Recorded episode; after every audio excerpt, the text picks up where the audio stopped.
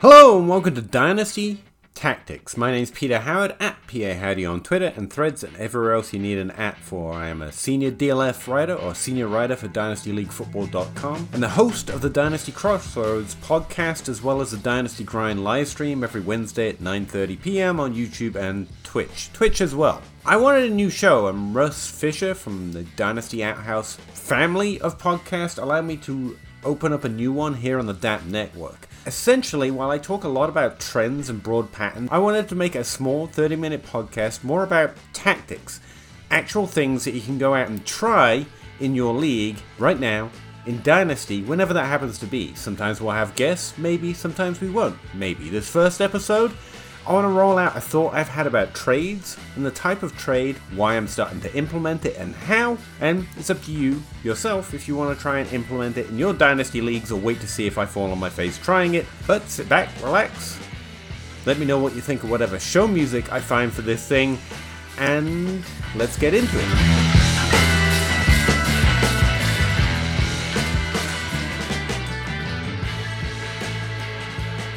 So I recently made a YouTube video about the four types of trades I try to make in Dynasty pretty much all the time. Every time I reassess my team and understand which direction it's trying to go, so what type of trades I'm prioritizing, I run through four basic types of trade offers. I want to see what's available. I start off with evaluating my roster, what do I have that someone else might be interested in, and then consider what I need or the direction I'm trying to take my team determines what type of trades I'm trying to look for.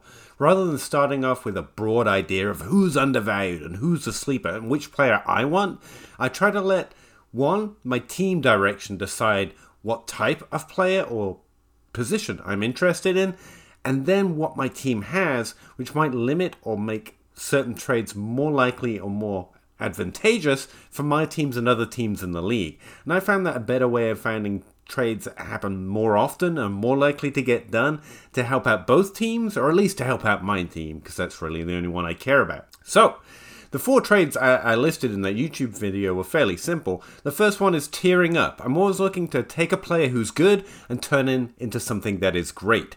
If it's a Jalen Waddle, I want to turn it into a Justin Jefferson or Ja'Marr Chase. Now, those kind of tear up trades I find best to combine with micro markets. In fact, I find all trades best to combine with micro markets, and that's where you do let the market or what's undervalued or overvalued come into the thought process towards the end.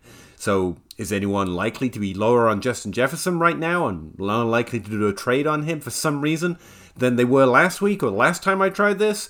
No, probably not. Okay, move on.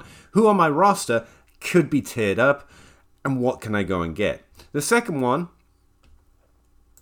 is always being interested in exploiting the onesie positions. Depending on what league format you're playing on, the onesie positions might be a, it might even be kicker in your league, but typically it's quarterback and tight end. I play in a lot of superflex leagues, but even then I want to explore the quarterback position pretty actively in general. But I'm going to look at those two positions. Once I've got out the tier out section, I want to consider both positions and which one is really my weakest area, and then look around the lead for a team that might have something they can add to my roster that fits with what I have available that might intimidate, might attract, sorry, them into a trade where I can improve that position. I find quarterback and tight end especially in non superflex, but also in superflex, can be underrated sometimes at the very top tier. Especially at quarterback right now, there is such a thirst for that second tier of quarterbacks that I quite often find myself tearing up those quarterbacks. But outside of that, there's depth at the position that other people are less interested in sometimes if I need a quarterback two in a superflex, or combining multiple deeper or just top eight top 12 quarterbacks together to try and get one of those elite assets can often help out my quarterback position. Tight end, there's a really thick and interesting middle class of tight ends. We're also in a really interesting era where tight ends should be breaking out a little bit more than they have been, so we might see some new shining stars. And tight ends tend to be a little weird. That's one of the reasons the ADP in, from DLF ranks has risen outside of the first 80 tight ends taken overall in DLF ranks, over the last few months that I've been tracking for one of my DLF articles. Rankers are getting more and more interested in very deep tight ends, especially in their sophomore season, or just undrafted and somewhat underrated in terms of what they've done, because we're entering a period where we should expect more of them to do more than we typically see on a yearly basis, because that position seems to be ripe for newcomers. The third type of trade I'm always looking to try to exploit or look for potential offers in my dynasty leagues is sophomores. Now, I'm using sophomore fairly holistically here. Second year players are where we see the largest pro- production increases, but they're also where we see the largest volume increases. And so, looking for sophomores who had good to above average rookie seasons and trying to exploit that market or get them on my roster strongly is somewhere I try to act very actively. Act very actively. Great first podcast here, Pete in Dynasty because they are the biggest value movers as well. Players who confirm a solid rookie season tend to rise up extraordinarily quickly after a solid year two or above average year two performance. Now, I say holistically because sometimes, like this year, wide receivers aren't in a great breakout year. In terms of, we should expect two top 12 wide receivers to be finishing in the top 12 for the first time, and probably about four inside the top 24 for the first time. Because that's about average. But over the last three years, in fact, over the last four, we've been outkicking our coverage in terms of the number of young stars, especially young stars with decent draft capital, to enter the top 12 and top 24 for the first time in their rookie years and in their sophomore year. And I just don't expect that to continue forever, and so I expect more of a down year. And trends suggest players who miss time or a little uglier, perhaps, uh, the ugly ducklings of the breakout group might be a little more likely because we should just expect some of those ugly ducklings to be happening a little bit more often than they have been. So a player like Rondale Moore, Rashod Bateman is interesting to me this year because they're unusual, although Rashod's continual injury history keeps trying to quash that hopes and dreams, but lower drafted players and players entering their third year who have not yet finished in the top 24 are a little bit more interesting to me this year, as well as returning players, but trade for the olds is just a, a constant dynasty philosophy which actually bleeds in well to the fourth category because it's a sleeper category, or you could call them a my guy category. It's the area where I think most Dynasty content emphasizes trade offers. That's the market value who is low or who is too low or too underrated or too overrated in everyone else's opinions, if we may speak for the group, just using ADP or who we want everyone else to be low on because we want trades to happen. I find these the least successful when starting from that premise because it's mostly really easy to get hyped and excited about a player you want to hit if we can describe everyone else as too low on them. But often that's just a conversational tool. Often, when you go to the player in your league, they either listen to the same podcast, read the same content, or they too also like Treylon Burks, and they're not really interested in trading him where his currently ADP suggests he should be traded. But this is also, and the reason I broaden it out is because this is also where the old players falling in ADP or in market or in general actually do tend to more consistently be undervalued technically for their points, if not their long term value, if you have a more competitive roster. And this is where roster evaluation really comes in handy when trying to establish what types of offers you want to go and make in leagues. If you want to hear more about that, by all means check out that video. Uh, I, have probably written it up somewhere, come hit me up on the Dynasty Grind. But those are the four main areas I really highlighted of trades I go looking for specifically. And starting with names only really begins in that fourth category. The other three are more about looking at my team and seeing what's available to trade away and what my team desperately needs to improve on, where the weaknesses are, and then going considering my league mates' teams. That fourth category I think is often overemphasized. But after making that video, um, I ended up wondering about other types of trades. None of them are very actionable, despite the fact I've broken it down. I think I've come up with four solid categories and ways to look for them without just generically pumping one or two names I personally am trying to actively trade for D'Andre Swift, Aaron Jones, Rondale Moore, Rashod Bateman, and stuff like that, Michael Thomas. Um, instead, what about trades that are easy to do?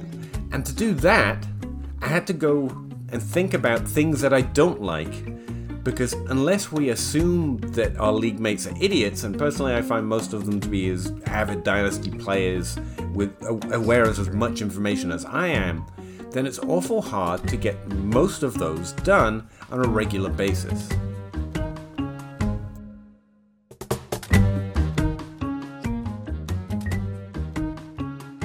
And to be clear, I don't mean that in a very specific sense, because obviously, uh, falling old players can easily fill in one of the categories I just mentioned. Adam Thielen's greatly discounted right now for a team that's competitive. He is interesting. Uh, Darnell Mooney, after a disappointing third career year last year, um, is falling and older and undrafted, and running backs are tumbling down ADP. So things other people don't like is very generic.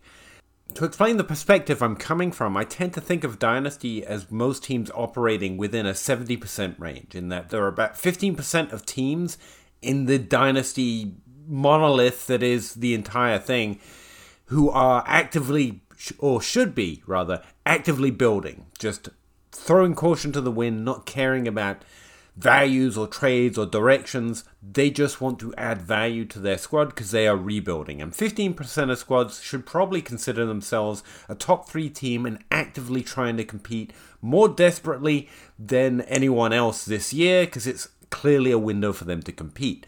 Now, obviously, there are ranges within all of those, but the majority of teams, I genuinely think, operate within this 70% category where we could be closer to building or closer to rebuilding or closer to competing, but ultimately you don't want to make any drastic moves. You're trying to kick the can down the road because reality in a dynasty league, it's important to remember, is hard to predict. We do relatively poorly predicting one year out, let alone two years and three years. And so we're trying to increase our points per game, obviously, and compete, but also keeping an eye on value, no matter how far towards that competitive window we are. So, different trades will be more or less attractive to different teams. And ultimately, because your league mates have to run a similar function, lots of good trades won't get done in your league. And for the same reason, lots of bad trades get done in almost every league that everyone posts on Twitter and says, look how easy it is to trade for Justin Jefferson. This guy foolishly gave him away for only two first round picks and, you know, uh, Skyy Moore. And you're like, dang, I wish I could do that. I'm not talking about those kind of things people don't like. I'm talking about, in the broad sense, things that you can add to your weapons of tactics to try to go look for that might improve your overall situation in points per game further down the line or value further down the line. And given the period of the year it is, I actually ended up thinking about all the depth running backs that I'm currently dropping off my roster because I strongly believe that most roster spots possible should be spent at running back most of the year, especially off the waiver wire, to try because I think that, well, I know that position creates value or in terms of points per game or tradability more often more consistently over time. And so play and they come from nowhere as in the waiver wire or further down ADP and further down ranks more often. And so I tend to pillage the waiver wire and trades to add those deeper running backs as I was dropping a lot of them off my various rosters because they've become free agents, which is a trigger sign for me where I drop them to add another one who managed to maintain a job at this point of the preseason, just before the season begins, uh, as roster cuts happen. They happen on my leagues too, to add more, frankly. I started to wonder about the few that had gained value. Um, and it's not just running backs. Uh, wide receivers that I was strongly taking in the fourth round to start the offseason of rookie drafts, and then the third round, and now everyone's declaring they're a genius because they took him in the second round, or running backs who did well in preseason. Now, while running backs and tight ends actually come from nowhere more often and have these immediate points per game opportunities more directly, especially at running back, because you can immediately get the job, be given volume, much more so that a wide receiver or tight end or quarterback, because you kind of have to earn it a little bit more and the volume itself has to be performed on, so it's a little bit of more of a tricky calculation. I ended up thinking about the ones that don't hit. And a similar process that Zac Reed from the Dynasty Dummies podcast talks about on his own podcast and also on the Dynasty Grind every week occurred to me, but for the opposite end of the scale. He always talks about selling top flight running backs within their first three years, and he has to be very disciplined about it because sometimes you get Christian McCaffrey, sometimes you get Austin Ekeler. Selling them in their prime at peak value can often work out to you not having that running back. So you have to sell them strongly, you have to sell them in a disciplined manner, and you have to get full value or the trade doesn't happen, obviously. The minute there were three first round picks, a running back is tradable in that mentality, and you have to try to continually do it because of the cautionary tale of Jonathan Taylor right now, or over the last few years, injuries and retirements and team trades and continuous problems that we always see more commonly, slightly more uncommon, with running back than any other position. Now, the things I don't have a process for adding to my roster, I don't think they really carry any value in Dynasty, nor should, are third and fourth round rookie picks. But that's where a lot of these players who are immediately bumping up, and at least tradability, if not actual value, are coming from on my teams. I've traded away Pierre Strong, the running back who recently got news for a trade from New England to another team. I've traded away Marvin Mims, who I really like as a prospect this year, but my team, my situation, it was just a really good trade to tear up another player. And I'll, while they are hit and miss, the ones that immediately escalate in value from the third and fourth round, even in the preseason, can be very strong trades. Which made me think why not try to get a lot of these terrible things in the hopes of carrying a f- catching a few of those shining stars more often? To trade them away. That, I think, is a tactic element of this. So, in other words, I want to trade my depth as often as possible, and I really think it's a thing that's going to work better in season. But deep running backs or wide receivers I grab in the third or even the late second that I like and have high prospects for, I won't trade away for nothing or less than I got them for, uh, certainly before they started the season. But if we can apply the same mentality to what Zac Reed does with running backs and be disciplined about it, because we know that a lot of the preseason hype, a lot of the hopes entering a season or even during a season fade by the time the next offseason arrives. Like Dameon Pierce actually had a good rookie season, despite being valued as a late first round pick by a lot of people by the time the season got here, now he's somewhat poo pooed as a fourth round dynasty ad in line for plenty of volume. So even the high level, deeper ads in rookie season or just on the back of your depth chart when they finally get an opportunity and do well on it, often get undervalued because everyone's trying to out genius everyone else. Everyone's going to like this player even though he has lower draft capital and was taken low in drafts and had a worse profile, so now I am going to sell them. So why not try and get ahead of that window? The caveat to that is we're going to miss a lot. And we are going to have to be disciplined. When we grab one of our favorite players, say Rashee Rice or Marvin Mims or from this year's draft, Tank Dell for me personally is a difficult one. Or even Tank Bigsby if we're going to go running back and be really strong about it. Samaje Perine is someone I've sent lofted a few offers out using this tactic. Can we add as many third and fourth round picks over the next few years, especially in season? I think it's going to work, like I said, but I've been starting to throw them out now thinking of them not as chances to get those rookies, but essentially early waiver priorities. Now, the goal here would be within that 70% of leagues is a way of trying to exploit micro markets more strongly and more often because you end up with more of those players that have more of those windows either in the preseason or actual value opportunities in season. And by moving down the road and continuously trading for things that people rightly don't hold in high regard, could net us exponential growth in the future as we move forward. One of those guys will be Antonio Gibson, but we stay have to stay disciplined about it and trade them away when that performance comes up, and specifically putting him in that category. Now, as a player who dynasty player builds a lot of squads constantly looking for running back, I think this will fit quite naturally into the way I build teams. And on really hyper competitive teams, I might forego the discipline, as it were. But I do think it's going to work best if, as a tactic, we are continuously at different points in the year sending out good depth, but definitely depth players for picks that no one cares about.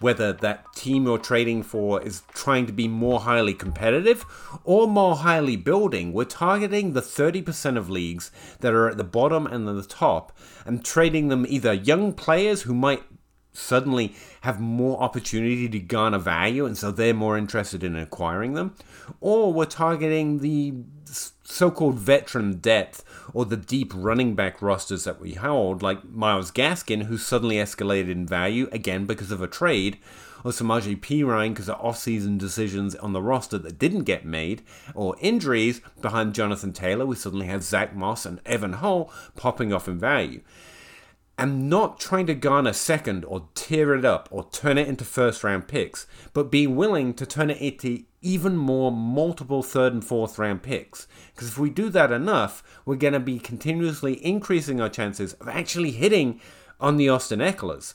And also occasionally being able to combine them with something else to do some of those other types of trades.